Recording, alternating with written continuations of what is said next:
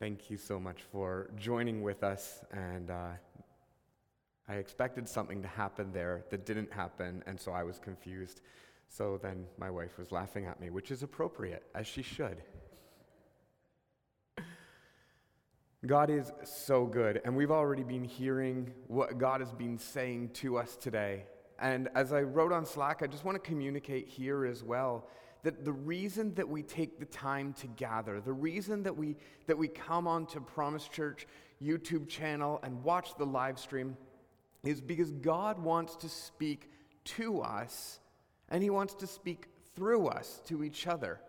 And even though we aren't present together, God is still speaking. And today, as we dive into our third sermon on Galatians chapter uh, on, on Galatians, and we're going through chapter 2, then I encourage you to be asking God, what are you saying to me today? And how does that affect my life and what, and what I am doing?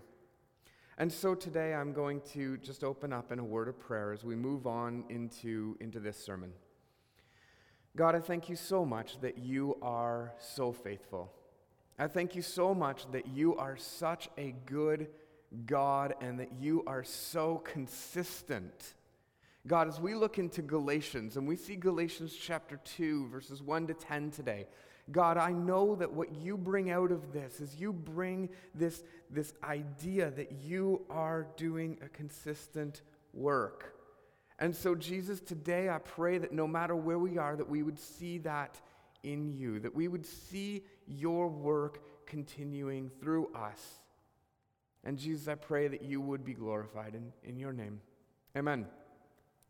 So we're, we're going through every single week and we're just taking a brief look at Galatians and, and who they were and, and how they were. And, you know, what we see in Galatians is we see a church that is a young church that has the beautiful truth of the gospel of Jesus Christ given to them.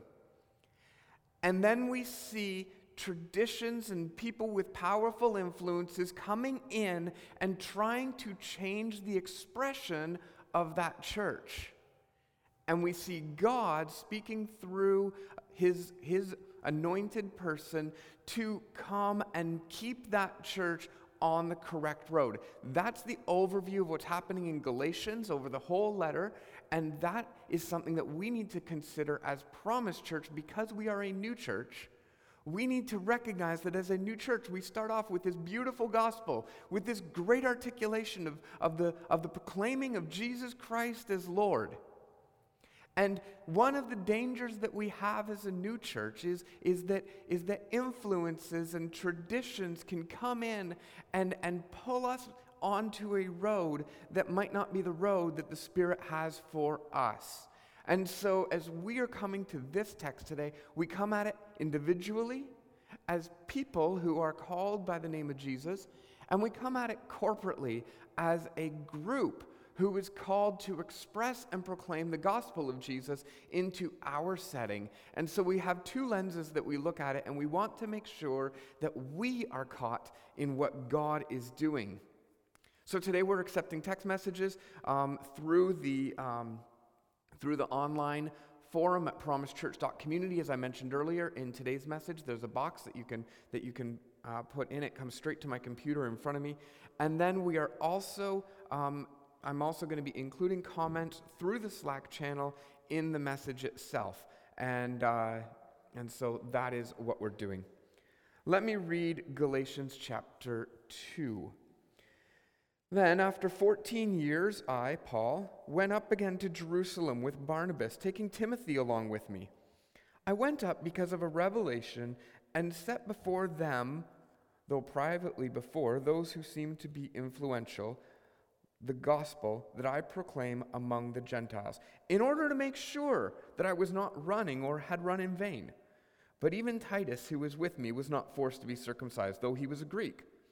Yet because of the false brothers secretly brought in, who slipped in to spy out our freedoms that we have in Jesus in Christ Jesus, so that they might bring us into slavery, to them we did not yield for sorry, we did not yield in submission for even a moment, so that the truth of the gospel might be preserved for you. And from those who seem to be influential, what they were makes no difference to me. God shows no partiality.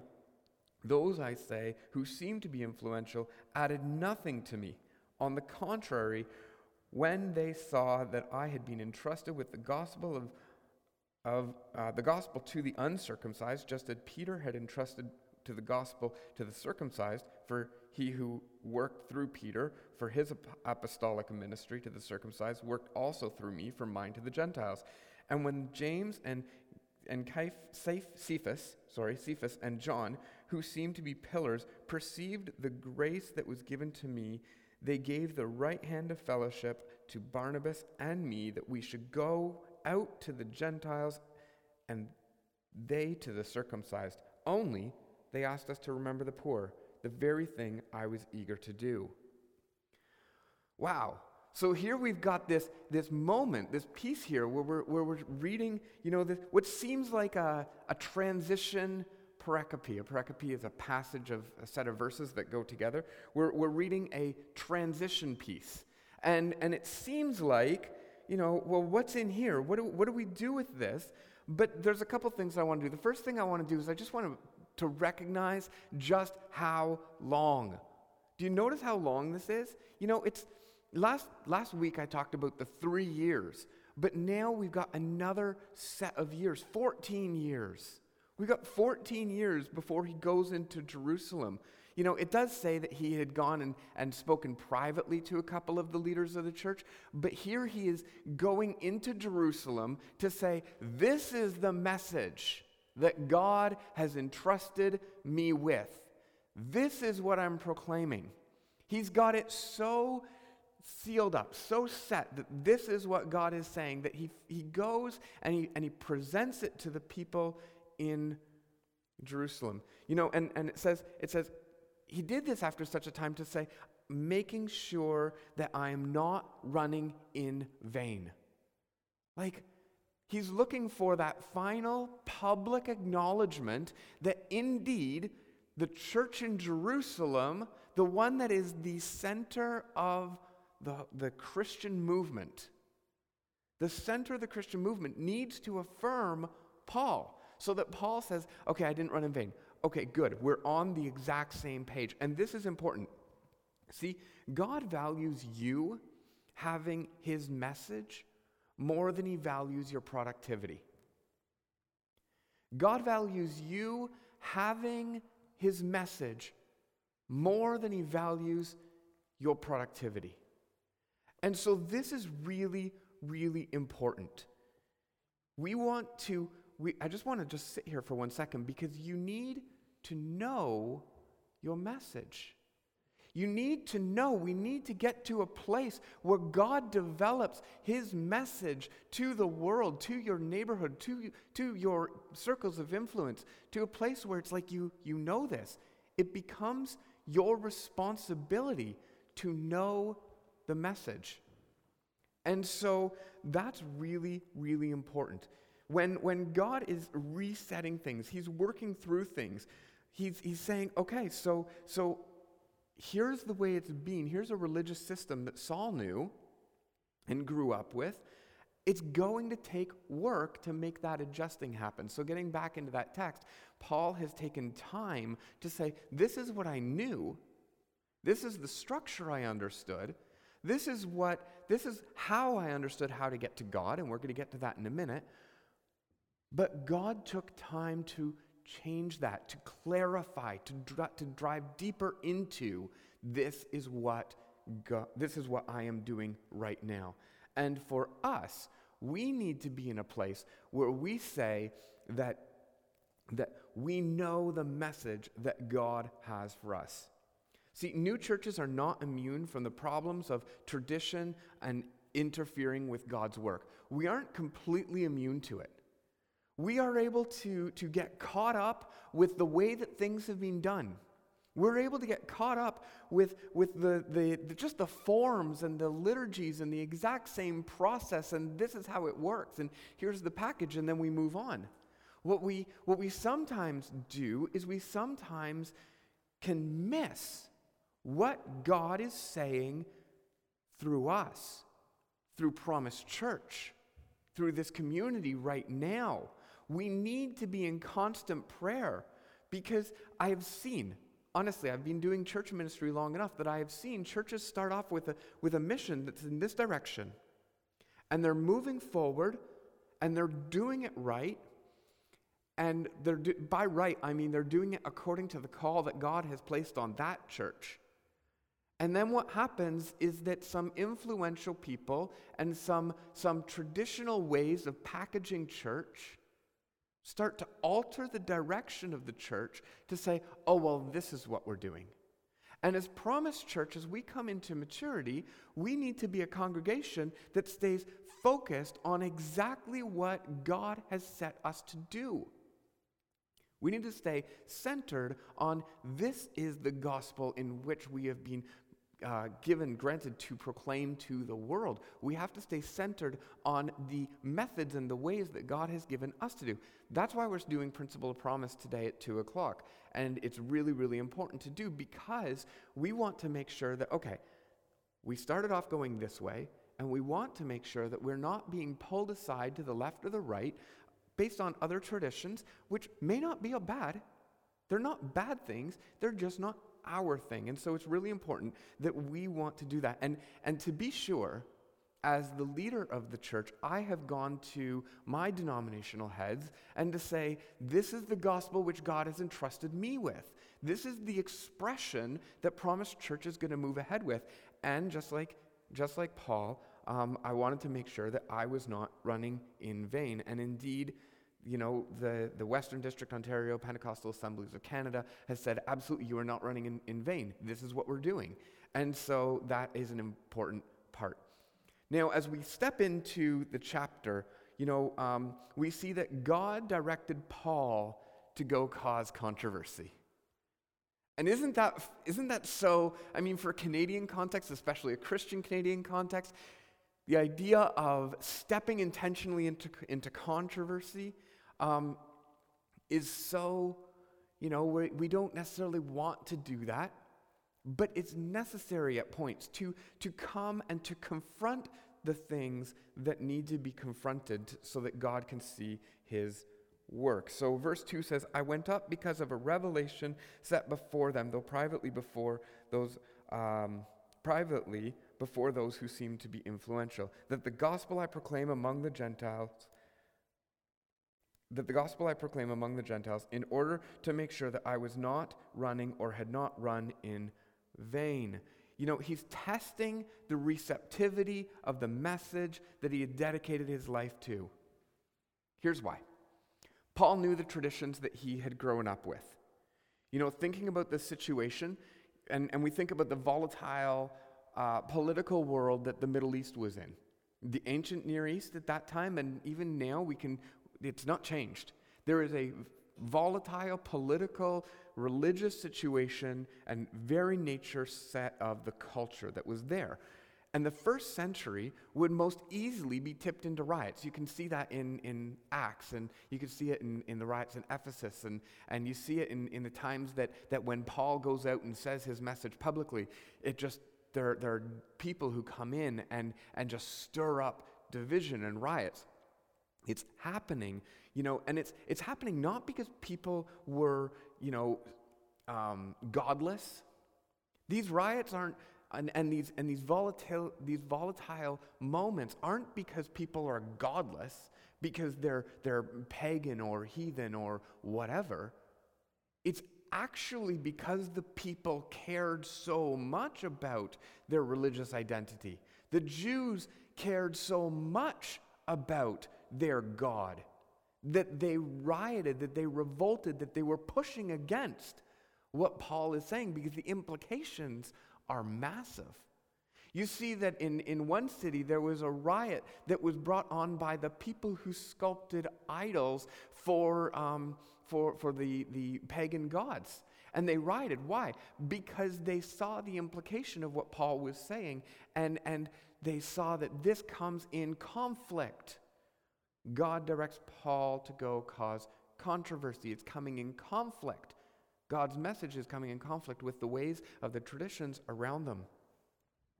And so Paul knows that the gospel he's presenting threatens the normal narrative, and it threatens the normal narrative of God's people. It's, it's an internal piece as well. It threatens the normal narrative of the Jewish people. Paul's idea is Jesus is the true representation of Israel, and the marker of inclusion is faith in Jesus. Now, I say that a little bit ahead because I'm projecting where this is going. And so we need to understand that that's what's happening here. I'm, I'm projecting and saying that Jesus is the true representative of Israel. The marker is of inclusion is faith in Jesus. Paul's doing this here in Jerusalem because if he puts the message out publicly without the support of the Christian community, this might not go well. And so he actually may end up getting killed. And even though he did this at Jerusalem, there was still constant pushes against his life. There's still constant pressure because God has called Paul to bring out controversy. Paul wants to make sure that the apostles see the weight of the person of Jesus in such a way that the promises of Abraham are fulfilled in Jesus. This is Paul's concern that the promises of Abraham can be seen as fully fulfilled in Jesus. And the promise of Abraham that Paul is most interested in is the promise that says that all nations will be blessed through Abraham's offspring. It's no longer that all nations will be blessed just through the, the Jewish nation. And that's what's offensive right here. That becomes problematic. And, and so we have this, um, we have this piece where, where we see that, wow, a controversial message is being proclaimed here. As a church, um, Corey just said on Slack something that I think many of us feel. It says, Yes, it terrifies me. Who wants to step into controversy? I feel like, shouldn't we always be able to just work it out? And this is the thing that the gospel of Jesus does. And this is what Paul's stepping into right here. He is saying, We are stepping into controversy. We're stepping into confronting the normal systems of how we think about God and saying, No, the way we come to God is through faith in Jesus. In our context, that's a very hard thing to say. And so this is, this is very, very important um, that, that we understand. And Paul is under, he's, he's taking time and he's outlining his credibility and his authority. The church in Jerusalem said, continue to work with the Gentiles.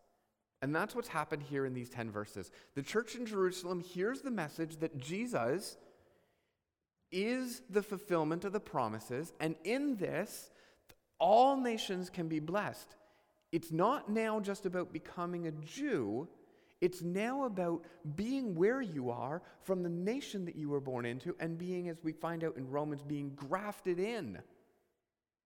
You're, you're coming from another nation and you're coming in to the promise of Abraham. You are becoming, as we see in Hebrews, you are becoming part of Abraham's promise. And so they're agreeing. They've come to a consensus that Jesus Christ is the Lord and you are able to be brought in. And so we see that this is what's happening. There, there is no learning without this controversy. And what we find out as we move forward, this actually escalates. So we see Titus was brought, was brought to. Um, was brought in, and it says, But even Titus, who was with me, was not forced to be circumcised, though he was a Greek. Okay, I'm gonna, I'm gonna dive into this for a minute, and I recognize that I'm running out of time, which is fine, um, but I'm gonna dive into this for just one moment here. It says, Paul Titus, who was with me, was not forced to be circumcised, though he was a Greek. This is exactly what Paul is saying. Paul brought Titus along, who was from another nation, and he was brought into this council. And the gospel was said that Jesus is Lord, which means that the promise to Abraham that the whole world is going to be blessed through Abraham's offspring is now accessible to the Greek. And you don't have to give up your Greekness to become a Jew. You don't have to be that other, you know, change your nationality, change your ethnicity, change your culture totally to be accepted in. What he's saying is he's saying the marker is no longer circumcision to be in the promise. Because if we go all the way back to Genesis, we actually discover that the way that people were known to be part of Abraham's promise was to be circumcised. That was the marker. You're in because you're circumcised. And this agreement right here, the fact that even Titus, who was with me, was not forced to be circumcised, says the marker's being changed. It is now, a, it is now based on faith in Christ Jesus. You retain your nationality. It's based on faith in Christ Jesus. The access point to God is in Jesus. This is the controversy that's unpacked. See, if they wanted Titus, you know, to see that he was included, if, if we wanted to maintain the old system, then every single person who believed in Jesus was then going to have to be circumcised and become a Jew. There was a road in which nationals, internationals, could become Jewish. They would be called God-fearers. There was already a path for that. The traditions had already established how to include other nations. And Paul is pushing against the trans- these traditions, saying, no, that now becomes a barrier to the promise of God. The truth is, it is through Jesus. And when we get to that, we can see that we are given a message that pushes against the cultural narrative. Paul didn't submit. You know, it says, We did not yield in submission for even a moment, so that the truth might be preserved for you. We didn't yield in submission for even a moment, so the truth might be preserved for you. The gospel of Jesus is way bigger than tradition way bigger than the Jewish way of having people come in. It's way bigger than that. And so we see that this changes the world. Okay, I'm going to end on this point here. There's a lot left in this message, but I'm going to end on this point here. And it says that the gospel of Jesus is bigger than traditions. As a church today, we embrace that as long as the point of the comment is directed towards, you know, the Catholic Church or the first century Jews, we're comfortable with, with the gospel pushes against tradition. We're okay with that. You know, the gospel's changed, and now we've got it established, and now it's good. Now, in our post Reformation, now we've got it. This is what we've got. And, and here, is the, here is the sticker. Here is where it, the, the, it comes to a crux because we really stumble over the fact that the gospel of Jesus is bigger than traditions when that's pointed at our own traditions. When that's pointed at the way that we have grown to get to know God, when that gets pointed at, at our experience, then we go, whoa, whoa, wait, wait, wait, you can't, you can't touch that. And so, what we need to do is we need to ensure as a church that we know the message that God has given us. We know how it expresses. And that as a church, we act in unity, faithful to the message of Jesus Christ, and we move forward. There is no learning without controversy. There's no change without conflict. And, and that's true in relationship as well, as, as Rick points out. And so, as a church, as a church, we are going to stick to the mission that God has given us. We are going to continue to express in Bradford and the surrounding areas God's gospel message in the community and in promise, in principles of promise, we're going to get a lot further al- along and, and, and understand exactly what does that mean. so funny. I'm just scrolling through the next three pages of notes. And what I'm going to do is I'm going to let it rest here. And we're going to move forward through the book of Galatians. And we're going to see that this is so packed. But the big piece that I want us to see today is that, is that God, through the message of Jesus, changes traditions and says, Watch what I'm doing here. And as leaders, as people who know the gospel of Jesus, we are called to create controversy. So let me, uh, let me close in prayer. God, I thank you for your grace. I thank you for this book of Galatians. I thank you that, that it is so rich. And God, I just pray that as people, you know, read it, as people go through it and they, and they come along, God, I pray that we would see the overarching argument, that we would see that Paul is saying, I have a gospel that's been affirmed, and it means that people are able to come in through faith in Jesus.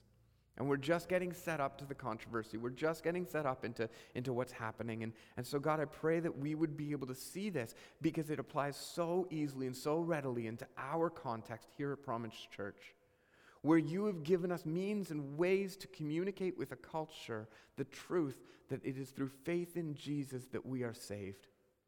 And God, I pray that we would be able to be faithful and united in those things. I pray for a blessing on this congregation that you would walk with us and that you would allow us to grow into maturity as a community together, united, as, as Acts 2 was talking about, united, that your Holy Spirit would pour out on us and that we would speak words that the world, that the nations around us would hear and understand. And we trust you to do this work. In Jesus' name, amen.